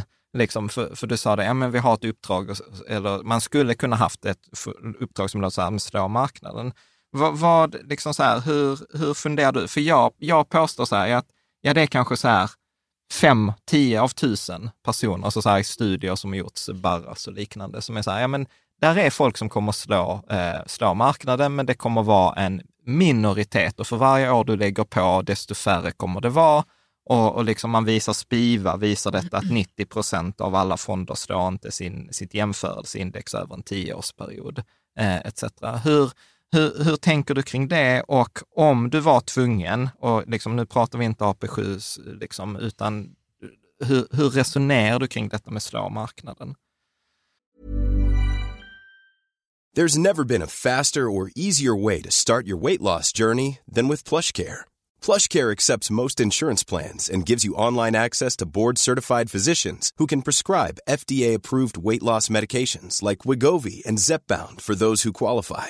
Take charge of your health and speak with a board-certified physician about a weight loss plan that's right for you. Get started today at plushcare.com slash weight loss. That's plushcare.com slash weight loss. plushcare.com slash weight loss. Hiring for your small business? If you're not looking for professionals on LinkedIn, you're looking in the wrong place. That's like looking for your car keys in a fish tank. LinkedIn helps you hire professionals you can't find anywhere else, even those who aren't actively searching for a new job but might be open to the perfect role. In a given month, over 70% of LinkedIn users don't even visit other leading job sites. So start looking in the right place. With LinkedIn, you can hire professionals like a professional. Post your free job on linkedin.com slash people today. Cool fact, a crocodile can't stick out its tongue. Also, you can get health insurance for a month or just under a year in some states. United Healthcare short-term insurance plans, underwritten by Golden Rule Insurance Company, offer flexible, budget-friendly coverage for you. Learn more at uh1.com. I, I allmänhet, eh, jag skulle säga att en stor del av, av vad man ser där är ju det här avgiftsuttaget som finns. Eh, om du tog bort alla avgifter så skulle det ju se annorlunda ut som sagt, som vi pratade om förut. Då är det egentligen bara någon köper, någon säljer. Eh, men om du börjar lägga på avgifter eh, så, så, höjer du verkligen tröskeln för hur mycket du måste slå marknaden varje år. Och, och, och sannolikheten om du, om du tänker att, att du ska slå marknaden eller så här, din portfölj jämfört med det här indexet då, som i sig inte har några handelskostnader för den delen. Eh, så den har en fördel där. Du kommer ju handla en hel del och, och därmed dra på dig kostnader och utöver det så har du andra kostnader för att driva fonden mm. eller mandatet. Mm. Eh, så till att börja med så börjar du, du back där och sen så ska du då leverera pengar in för, för att driva businessen och då, den avgiften kommer också göra att du måste skapa ännu mer avkastning. Så någonstans så är alltid liksom, svårigheten är att först ska du uppnå det och sen ska du leverera överavkastning och du får inte ta mer risk. Eh, hur gör du då? Det, det är ju svårt eh, för du börjar liksom två steg bakom indexet så att säga. Mm. Så, så det, det, säger sig självt att, att det är många fler som... Alltså, det är lättare att hitta en strategi som fungerat historiskt än fungerar framåt. Eh, det, det, det, är lite lättare. det där har du facit i princip. Så att, det är väldigt många strategier som jag har sett genom åren som ser väldigt bra ut fram till den dagen när den går live och sen så går det mycket sämre. Eh, och ett sånt här generellt liksom, mm. eh, knep eller liksom nivå på, på, på att, eh, titta på, eh, eller sätt att titta på historisk avkastning om den inte är live utan på backtest, det är att, att, att titta på liksom olika ratio då, av avkastning till risk eller sharp ratio då, till, till liksom riskfri avkastning. Eh, och säga så här, du, du börjar med att halvera dem ungefär. Eh, för de, och sen så, så börjar du lägga på lite kostnader och se vad, vad som händer. Då kanske du hamnar ungefär mera likt vad det kommer bli eh, i verkligheten. Men eh, jag har samtidigt träffat eh, några, eller ja, de flesta av världens största och bästa liksom, hedgefonder eller liknande private equity-bolag och de jobbar ju väldigt hårt. De lägger väldigt mycket pengar på organisationer, på strukturer, på teknologi. De skapar datasätt som ingen annan har och liknande. Med de fördelarna som du har eh, så har du ju väldigt hög sannolikhet att slå marknaden. Men du kanske inte gör det efter avgifterna som du tar ut. Eh, så, att, så att det är en annan aspekt. Har du blivit väldigt stor, väldigt framgångsrik, har alla resurser i världen att bygga den bästa teknologin och liknande, då har du en väldigt hög sannolikhet ska säga, att slå marknaden innan avgifter. Mm. Ja. ja, men spännande. Ja. Detta, detta känns som att vi hade kunnat hoppa ner i det kanin, kaninhålet. Men jag, jag, tänker om vi bara så hoppar upp och så tar, hoppar vi tillbaka till, till ränte, eh, räntefonden. Så tänker jag så här att, eh, och jag, jag, tittade på placering, hur, hur fördelningen är i räntefonden just nu och då var det typ så här 71 procent bostadsobligationer, 9 procent kommuner, 4 procent svenska staten, 1 procent statliga bolag och sen 7 procent överstatliga organisationer. Och geografin var typ 100 procent Sverige. Kan du inte säga någonting mer om det? För att det är, det är väldigt skilt från aktiefonden som är så här global, marknadsviktad, så känns ju detta som ett liksom väldigt specifikt bett på framförallt svenska bostadsobligationer. Ja, eh, alltså jag menar som sagt, räntefonden i grunden så, så, så ska aktiefonden och räntefonden de kommer från samma tankesätt. Då, som sagt. Det, och, och, så därför den, den följer ett index. Men eh, där har vi all förvaltning internt. Eh, så skillnaden mellan aktiefonden och räntefonden är att den är helt 100% internt förvaltad. Eh, och, och anledningen till det är ju då att det är som sagt en sån over the counter-marknad, alltså du köper obligationer av bankerna på deras riskpriser, inte på en börs. Ehm, och, och, därför så, så, så, är det inte lika bra att, eller inte lika fördelaktigt att lägga ut det på någon annan global förvaltare. För de, har, de får snarare sämre priser än vi får, för vi är en stor aktör i den här lilla marknaden. Så att därför är det bättre att göra det internt och det är ganska enkelt att göra det. Så att men fonden följer heller inte den formen att den är slaviskt eh, en indexfond, utan den är en aktivt förvaltad fond. Det betyder att, att vi har ett riskutrymme runt eh, det här benchmarket. Då. Och, men vi har däremot inget avkastningskrav som är högre än indexet, vilket gör att det finns ingen anledning för oss att ta massa, massa kortsiktiga bett, utan det här riskutrymmet finns där för att ibland så så finns det lite, prissättningen i marknaden varierar. Ibland är det bättre att köpa lite mer av den obligationen eller mer av den obligationen etc. Så, så att över tid så har vi samma risk som, som indexet och vi har samma avkastningskrav. Ehm, grunden till varför det ser ut som det gör är egentligen det här indexet. Då. Så att, det bygger på alla emitterade obligationer i svenska marknaden som är utgivna av staten eller Kommuninvest som är då en sammanslutning för, för nästan alla kommuner i Sverige och eh, bostadsobligationer. Så att, och det är marknadsviktat. Så att i grunden är det marknadsviktat. Sen har vi under 2022 sålt nästan all våra statsobligationer. och köpt såna här överstatliga obligationer. Då, eller, och det är anledningen för det, det de så kallade green bonds, gröna obligationer. Så att det är liksom en, en eh, det är den anledningen eh, att vi vill ha green bonds som gjort att vi har sålt staten och köpt dem eh, som, som då kallas supranationals eller agencies på, på liksom engelska. Mm. Vi ska prata om det med, med hållbarhet och gröna obligationer. Men, men jag tänker till exempel så här, vi har en fråga här från SNS eh, på, på forumet som skriver så här, men varför har ni till exempel ex exkluderat amerikanska statsobligationer eller liksom exkluderat eh, tyska eller brittiska som är liksom en stor eh, del och där är liksom inga företagsobligationer. Alltså det är, det är ju alltså väldigt mycket som är exkluderat i, i den här, vilket första gången jag såg det så förvånade mig lite och sen försökte jag nysta i varför det var så. Mm. Ja, men det, är, det är en jättebra fråga faktiskt. För, för det, det är ju någonting som vi jobbar med internt också. Hur ska vi utveckla den här fonden? Eh, när jag började på AP7 för fem år sedan så var den 30 miljarder tror jag. Eh, nu är den som sagt då 90 någonting. Eh, om aktiefonden har ett bra år så, kommer, så allokerar vi ju över väldigt mycket pengar till räntefonden för att folk ska ha de vikterna som, som vi har satt eh, som de ska ha strategiskt. Så den här fonden kan lätt växa eh, till 120, 30, 40. Den kan bli stor och den kommer över tid bli lika stor som aktiefonden på lång sikt. Då, när systemet, när folk är äldre och har mer investeringar i räntor. Så att fonden kommer bli mycket större över tid och det gör ju att vi behöver tänka på likviditet och att ha större utrymme att investera den i. Så när den sattes upp så räckte svenska så bolånemarknaden och statsmarknaden, för då var det en väldigt liten fond. Så att därför, så det, det är liksom aspekten att man likviditetsmässigt så räckte det då att sätta upp den så. Att den är bara i svenska kronor är ju nästa aspekt. Ja, men då tänker vi så här, när folk är äldre så vill de inte ha valutarisk på samma sätt som de inte vill ha aktierisk. Så att det här är pengar som de vet vad det blir i svenska kronor, för det är det de använder. Det är det de gör av med eh, på vardagsutgifter.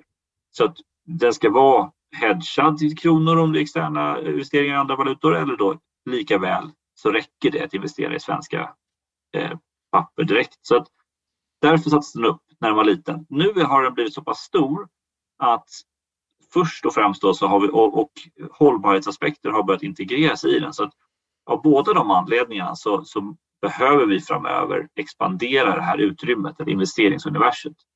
Eh, och då kanske inte är mest naturligt att gå till amerikanska statspapper. För att där har vi en marknad i Sverige som ändå fungerar, eller i alla fall bostadsmarknaden som också är AAA. Så där har vi liksom en AAA-tillgång redan. Då är snarare frågan, okej, okay, hur ska vi, vad ska vi addera som, som gör att den blir bättre över, över tid men ändå fortsatt ha låg risk? Och det är någonting som vi liksom kommer titta på framöver. Det finns inget att säga egentligen om det nu, men generellt sett när den växer så måste vi bredda förvaltningen eh, och eh, gå utanför eh, Sverige. Mm. Men, men jag tänker till exempel om vi tar så här 71 procent eh, då bostadsobligationer och särskilt nu till exempel när svenska bostadsmarknaden har sjunkit med 20 procent. Behöver man liksom ligga och oroa sig eh, på detta på natten eller gör ni det åt mig? Eller eh, ni oroar inte alls? Nej, precis. Alltså, exakt. Det, det, nej, jag, jag, skulle inte oroa mig, varken jag själv eller jag tycker inte du bör göra det heller. Alltså, om man tänker med bostadsobligationerna, det har aldrig varit eh, eller historiskt sett hittills så, så, har det inte varit någon av de obligationerna som inte betalar tillbaka eh, utan du har alltid fått tillbaka dina pengar. Och du kan tänka på det som att, att det finns då eh, säkerställa, eh, säkerställa lån bakom det här då, som är lån till hushåll. Så att om, om, om vi skulle investera vi säger en miljard kronor eh, i det här i, i en i bostadsobligation, då finns det vi säger 1,3 miljarder lån till svenska hushåll bakom det då. Och det är spritt över hela landet och det finns massa olika regler för hur det ska se ut. Men det finns alltid en buffert där. Och om då någon av de här bolånen, eh, någon som har lånat pengarna, inte kan betala tillbaka och inte gör det, då måste man flytta ut det och så stoppa in ett nytt bolån där. Så att det ska alltid finnas eh, en säkerhetsmassa att ta av så att säga. I slutändan ska man ju ta husen, men det är, någon, det är väldigt långt bort. Mm. Egentligen det som sker är att banken måste upprätthålla den här covered poolen som den heter på engelska. Och eh, om inte banken kan det så måste egentligen banken då, då pratar vi att banken går i, i liksom bankrutt. Så i, någon av de stora svenska bankerna skulle då liksom likvideras och inte räddas av staten. Och sen så skulle du då sälja alla husen. Och du vet, det, det är så otroligt, otroligt långt bort. Eh, och det, det, det är säkerligen delar som jag liksom, eh, inte tar upp här. Som, så, om man är expert så kan man titta på det. Men, men i grunden så är det så att hela banksystemet måste egentligen gå omkull eh, för att det här ska, vi ska förlora pengar på det. Mm. Om, om man tittar på den här kombinationen då, vad kan man säga att, eh, liksom, vad är den förväntade avkastningen? Alltså säga att jag skulle ha liksom 100 procent räntefonden. Vad ska jag liksom, så här, mellan tummen och pekfingret, vad, vad kan jag förvänta mig för en avkastning nu och säg över en eh, rullande tioårsperiod? nu, nu kanske du ska titta någonstans runt vad, vad vi köper de här obligationerna. Det säger man 3-4 procent kanske är ett rimlig avkastning eh, på, på ett år bort. Då. Men i grunden då kommer vi in på det här med durationsrisk eh, och i viss del då kreditrisk för de här bostadsobligationerna har ju en viss spread eller liksom överavkastning över ränta över statsobligationer och där varierar väldigt mycket beroende på hur landet eh, bedöms då internationellt och just nu så är de ju väldigt, ses de som väldigt riskabla men jämfört med hur de har setts. Eh, så, att, ehm, så att jag skulle säga så här, på, på sikt eh, så, så kanske det beror på vad, då kommer man tillbaka till vad, vad tror du om långsiktig reporänta? Vad tror du om inflationen? blir nästa fråga då. Så om du tror på centralbankens prognoser att inflationen kommer ner, de kommer kunna sänka räntan, räntan kanske hamnar runt 1,5 procent eller mellan 1 och 2 procent, då kanske vi ska ha det plus då någon slags premie för de här kreditrisken i de här bostadsobligationerna. Säg, säg en halv procent till. Eh, så det, det, är väldigt svårt att säga på sikt eftersom vi investerar i ganska korta obligationer. Snittlängden eh, på de här är ju tre år. Mm. Jag, tror till, jag, eh, tror, jag tror till och med så i er fondbestämmelse att det är max, absolut max fem år. Eh, exakt, exakt ja. i snitt. Mm. Så att inte, ja. en, en enskild obligation kan vara längre, men portföljen får inte ha mer duration än det. Mm. Bra. Och jag tänker eh, så här vardagsekonomifråga här. För det var så här, oh, när, när, när du har honom eh, där så fråga honom så här, Saitam, fråga så här, du, bolån och räntepapper i en privatekonomi samtidigt, är det mm. så här hiss eller diss? Ja, men alltså, i, i det mest grundläggande så kan man ju säga att det kanske är diss då, i form av att, för att du, tror, du, du, du lånar ju på en viss ränta och så investerar du i, på en annan eh, ränta. Då. Men, men och du ska ju se till att, alltså banken ser ju till att de tjänar marginal på det där. Eh, och då måste du se till att du tjänar marginal på det också. Så du måste ta ganska mycket mer risk då med de pengarna som du lånar. Men samtidigt, eh, så att om du, då pratar vi kanske, för min del om du ska låna massa pengar eh, som du inte behöver eh, och, och, du tänker investera dem. Ska du köpa, om du, om du väntar på en bättre liksom, ingång i mark, aktiemarknaden eller liknande, då kan du ju köpa en räntefond och ligga med det. Då kanske du kan se till att få ungefär samma kostnader då, så att du får nollsummespel. Men någon gång så ska du, förvänta, så ska du tänka att du ska köpa något mer riskabelt, eh, mm. skulle jag ju säga. Mm. Ja, men precis. Jag tänker vi ska snart börja runda av, men vi har en fråga. Detta är från eh, eh Alltså detta är en diskussion vi har haft i vår community nu i typ så 500 inlägg. Så jag tänker att här, här får du komma lite från, från sidan. Nu kommer det något stort. Här. Ja, men, mm. men det, det, var så här att diskussionen var så här att om man tittar på en ränteportfölj så sa vi så här att när man kan konstruera en ränteportfölj på väldigt olika sätt beroende på till exempel om man vill ha låg risk eller om man vill maximera avkastning etc. Men skulle du inte kunna ge några pointers, hur kan man tänka sig då att jag vill ha en ränteportfölj som ska då till exempel, ja men jag vill ha låg risk. Hur, vad är det för typ av räntor? Ska jag ha korta räntor? Ska jag ha svenska räntor? Eller ska jag, alltså hur, hur hade du, om, om du hade fått i uppdrag så här, konstruera en portfölj som ska ha liksom, eh, vara kapitalbevarande, ja vi börjar där, kapitalbevarande. Du menar som AP7 räntefond ungefär? Ja, men då, så kan man säga att AP7 räntefond, att syftet där är att vara kapitalbevarande. Den ska inte vara högst riskjusterad avkastning, den ska liksom... Det var ju det att kunna parkera pengarna. Ja, ja i, i princip så ska det vara det. Så det, det ska vara, utgångspunkten är, ursäkta, utgångspunkten är att eh, du som pensionär ska veta vad du har. Eh, och sen ska du få så mycket ränta du kan men fortfarande veta vad du har. Så att, så att räntan, liksom avgift, avkastningen är sekundär. Kan man säga. Ja. Eh, och, och, så ska du konstruera en sån, fond, en sån investering själv. Eh, då skulle jag ju titta på, på någonting som investerat mycket i statspapper.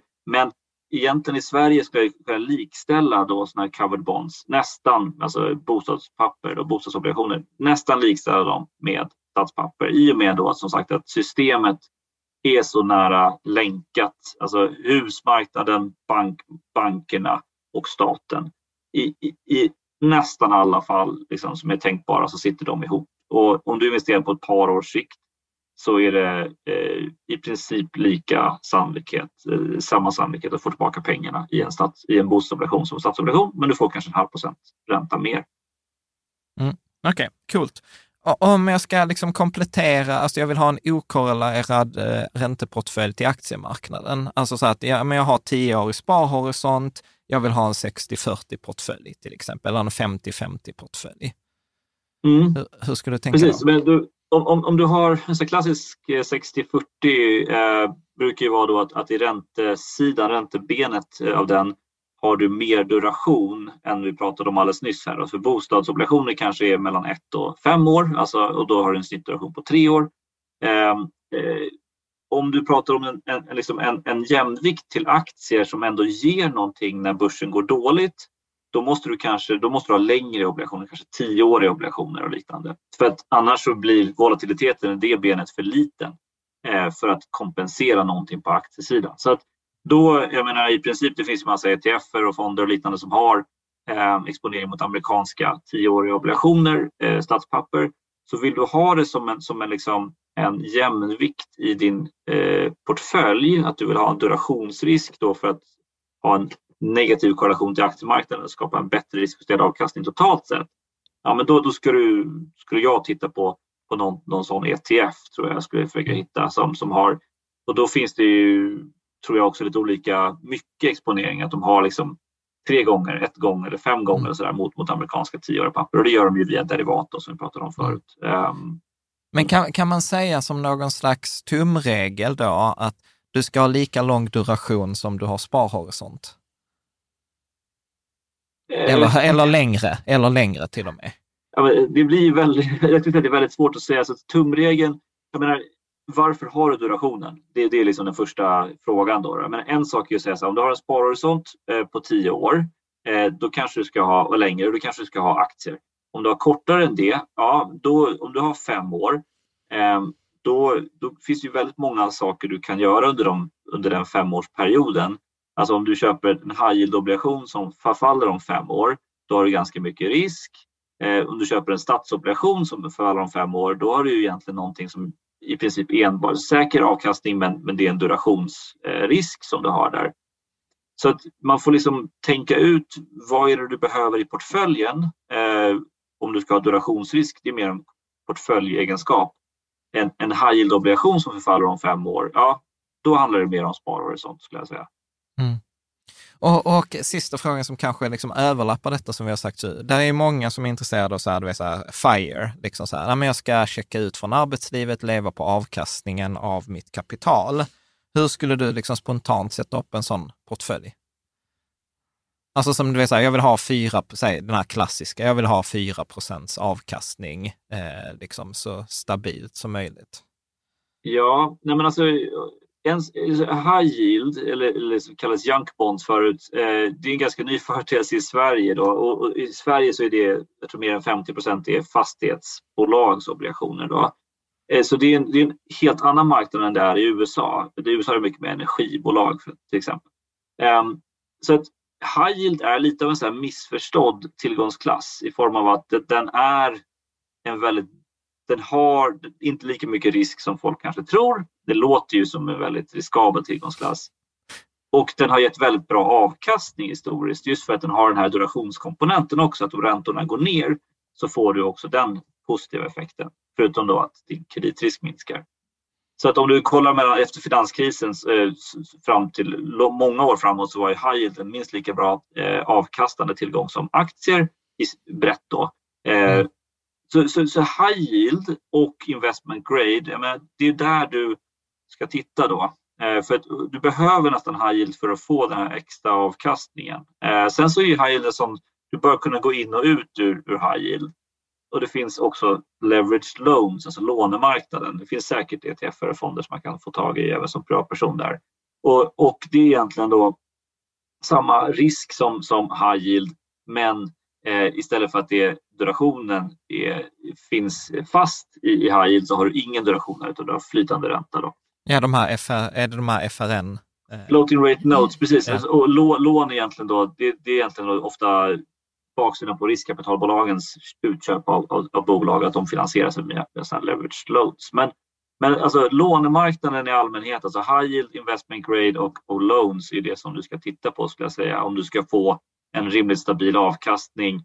Eh, du kan ju titta på, på fastighets, eh, alltså obligationer som är direkt länkade till olika fastighetsprojekt eller infrastrukturprojekt. Det är väldigt säkert.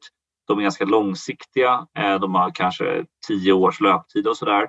Ehm, så att jag skulle, jag skulle bygga ihop en portfölj av, av, av de komponenterna. Ska jag, säga. jag skulle inte ha så mycket eh, statspapper. Då skulle jag ha, hellre ha cash bara, säg 5 mm. cash eller någonting sånt. Mm. Ja, men spännande. Sista, sista frågorna här. Såna här. Vi hade en diskussion med, med en annan fondförvaltare som de hade så här, som hade mer portföljallokering. Så sa de så här, ja men vi prioriterar i princip bara naturlig avkastning, alltså typ aktier, räntor. Vi hade kunnat tänka oss skog eller fastigheter. Men så sa de så här, ja men i där så stryker vi liksom, ja men vi stryker guld, vi stryker liksom saker som inte har en naturlig avkastning.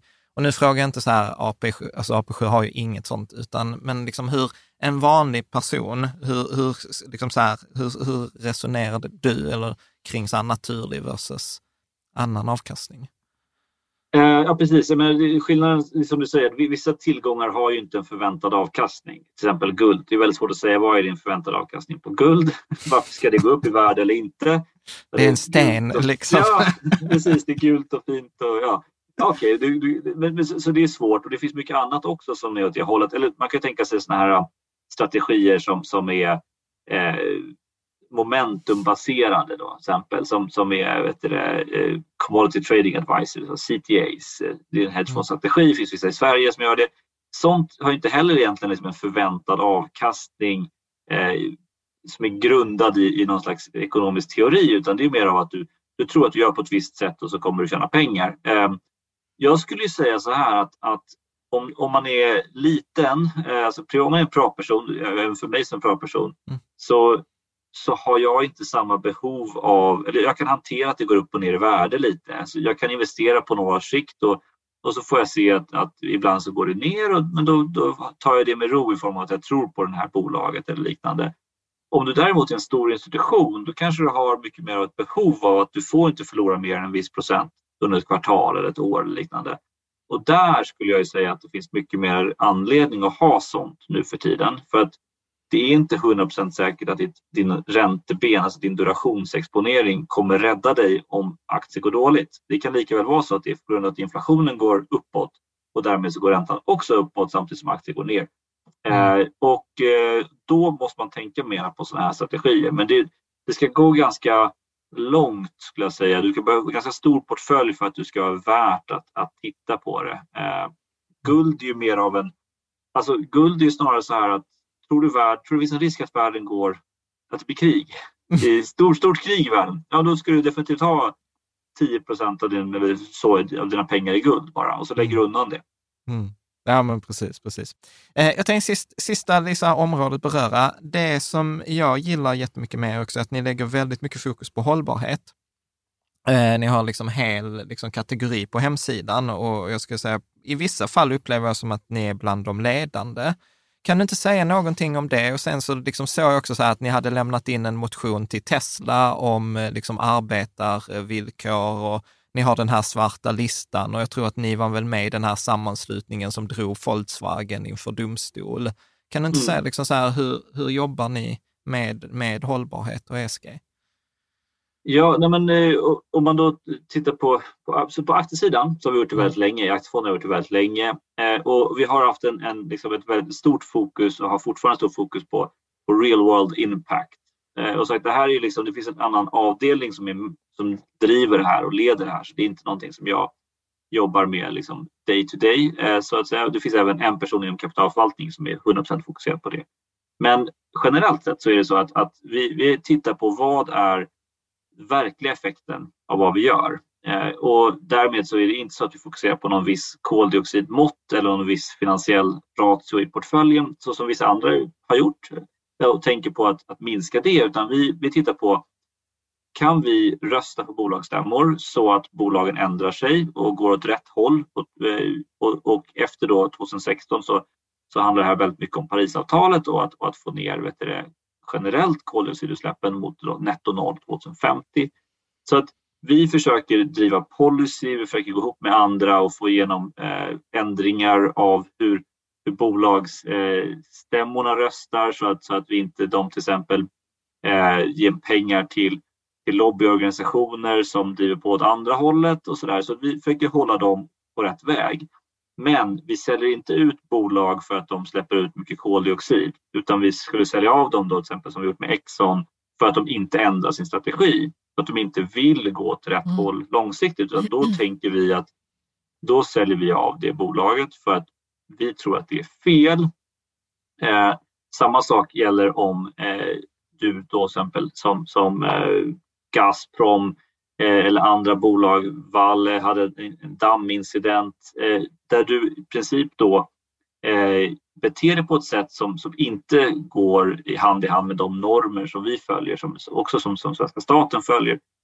Eller Parisavtalet då, till exempel som, som Exxon. Så att eh, vi säljer av bolag när de har verkligen gör någonting som vi tycker inte fungerar för oss eller agerar på ett sätt eller inte vill ändra sig. Eh, utan, så vi optimerar inte portföljen efter, efter liksom att ha så låg koldioxidförbrukning som möjligt. Mm. Mm. På, ja, förlåt. Jag tänkte bara på, ränte, på, på ränte, räntefonden så är det här lite nyare då. Alltså det är någonting vi började med 2022 eh, egentligen, eh, att integrera hållbarhet i förvaltningen. För det är ju, vi har haft gröna obligationer länge, men vi har inte haft något uttalat mål. Nu satte vi 10 procent av portföljen skulle vara i gröna obligationer under 2022 Sen så har vi ett ökat mål till 20 procent under, under 2023. Och hela anledningen är då att då, då lånar vi ut till organisationer som i sin tur lånar ut till projekt som är då klimatpositiva eller har någon del av, av, av eh, eh vad ska man säga, klimattransitionen eh, eh är en del av det. Mm. Men känner ni att ni blir hörda? Att ni blir lyssnade på av de här bolagen? Eller är det bara så här, ah, nu är de jobbiga där på AP7 igen? Alltså, jag, för, för liksom, mer detaljer på det, då, då, tror jag att jag är fel person att, att, prata med, för jag är inte involverad i de dialogerna. Men, men generellt sett så har vi ju vunnit en del domstolsfall eh, där det handlat, då har det handlat mera om, om att, att bolag har gjort någonting som var dåligt för oss som aktieägare. Eh, och det tror jag ändå har gett oss en viss, eh, liksom att, att, att folk känner igen vårt namn. Eh, och när, när, vi då, eh, som du pratade om med Volkswagen, när vi då pratar med dem så har vi ju, får jag i alla fall uppfattning om att vi har börjat bli lite mer kända även globalt i de här sammanhangen och att vi får eh, generellt sett eh, till någon slags dialog och någon slags ändring. Så att eh, det är, inget, det är ingen som det är få bolag som, som helt ignorerar oss, det är min uppfattning. Mm. mm. Ja, men precis. Snyggt. Mm. Eh, två, sista två frågorna. Ja, detta brukar vi ställa till alla gäster. Som mm, är... Vi måste fråga om Limen också. ja, men fråga du. Du får fråga. ja. detta, detta var Carro så här. oseriösa frågor på slutet. Ja. Jo, men eh, du var ju på Liman några månader var det väl? 2007. Ja. ja. Jo, och jag tänker att eh, jag vill bara höra liksom, vad du tänkte sen när de eh, gick omkull? Och, och, eller vad du liksom hade för tankar som gick då? ja, eh, jo, men när de, eh, så här var det. Istället för att börja där, eh, sen så, så tog jag ett jobb på, på enskilda Securities som det hette då. Eh, alltså en del av SE-banken nu då. Och, ehm, så jag tog det jobbet istället och jag handlade ju aktier där då på båda ställena egentligen kan man säga. Ehm, och då kommer jag ihåg att jag tänkte, ja vad skönt att jag valde rätt. mm. Men sen så, så ändrades ju en hel del av den verksamheten också om på SE-banken. Så att i princip kan man säga, skillnaden var ju då att istället för att, att eh, jag, om jag hade varit på Lehman Brothers så hade jag, så hade jag blivit av med jobbet och fått sluta säkerligen, för de la ju ner.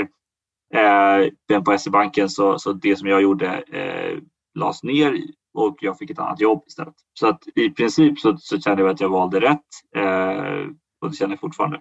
Ja. Men, det, men hela finansbranschen påverkades väl av krisen? Liksom, att det var, eh, ja, vad, vad är lärdomen? Vad, är, liksom, vad tog du med dig från, för, för att en, liksom så här, nu, nu börjar det bli färre och färre som har varit med liksom, med IT-bubblan eller finanskrisen. Vad, vad lärde du dig då? Ja, alltså det, det var ju extremt eh, intressanta dagar kan man ju säga, eller liksom hela den perioden. Det var ju väldigt eh, rörig. Ehm, jag skulle säga så här, det, det mest intressanta var ju att, att, hur nära ändå hela systemet var att falla ihop.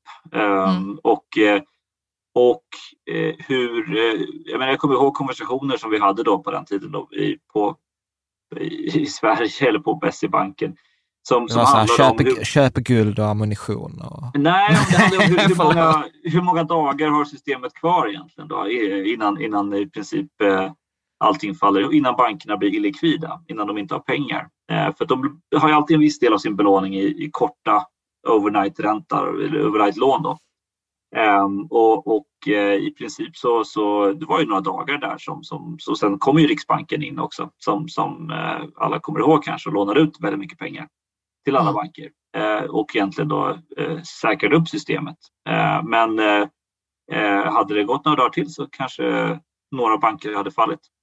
Mm. Och det, ja. det tror jag är väldigt få som, som tänker på i, idag, idag. Att nu å andra sidan är ju bankerna väldigt välkapitaliserade så, så det är något väldigt positivt just nu 2022 och 2023 här.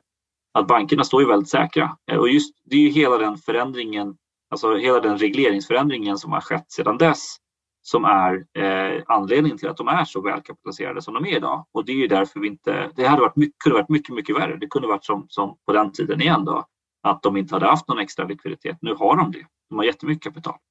Mm. Ja, men det är skönt att du säger det, för det, det man kan höra annars där ute liksom i media så att ja, men, men eh, eh så, så var det kris och sen så gick vi vidare och ingen lärde sig någonting. Men så är det ju inte.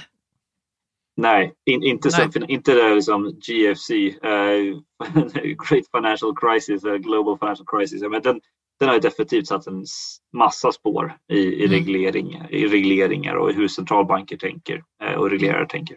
Mm.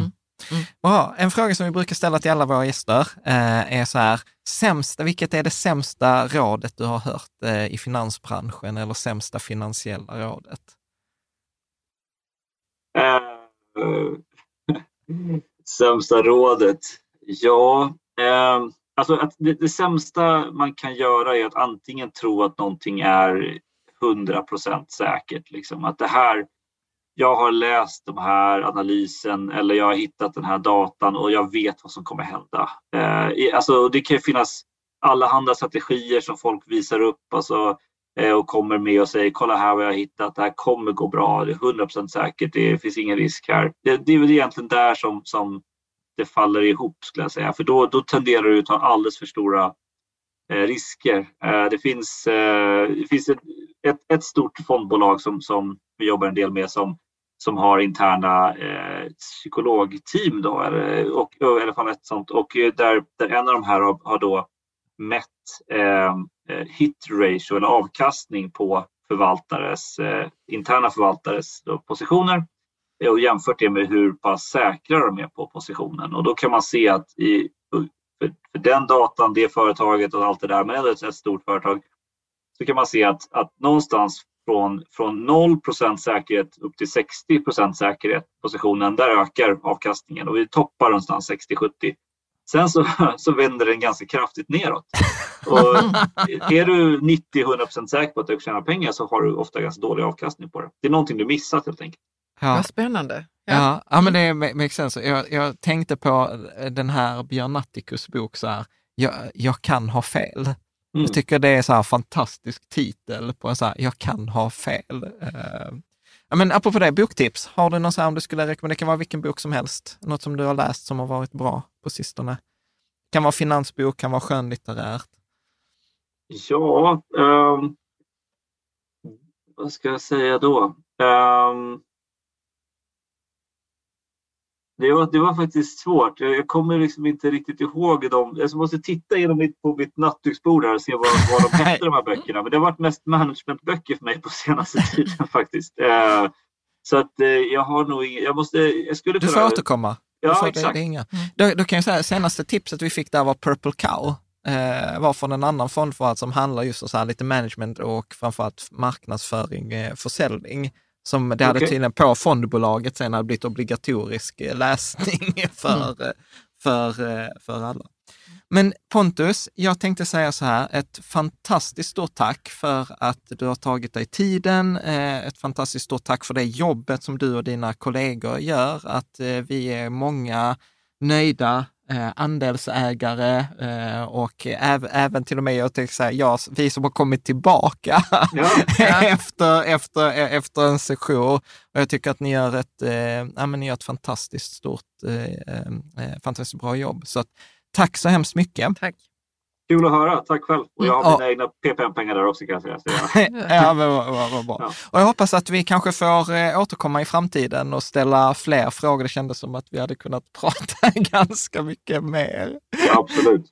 Det finns Ja, mycket att prata om. Kul att få vara med. tack tack så mycket. Tack. Så. Are you ready for truly hydrated skin? Meet Hyaluronic Body Serum, a breakthrough in body care from Osea. It's clinically proven to instantly increase hydration by 161%. Their lightweight, fast absorbing serum delivers 24 hours of nonstop hydration for silky smooth skin without the sticky afterfeel. Osea's latest innovation combines the magic of their best-selling hyaluronic sea serum with a new formula that's good for the whole body and five types of hyaluronic acid to target every layer of the skin. Osea is a women-founded, women-led brand that's been crafting seaweed-powered products for nearly 30 years. The best part? Everything Osea makes is clean, vegan, cruelty-free, and climate-neutral certified, so you never have to choose between your values and your best skin. Treat your skin to clean vegan skincare from Osea. Get 10% off your first order site-wide with code SUMMER at OseaMalibu.com. That's O-S-E-A Malibu.com code SUMMER.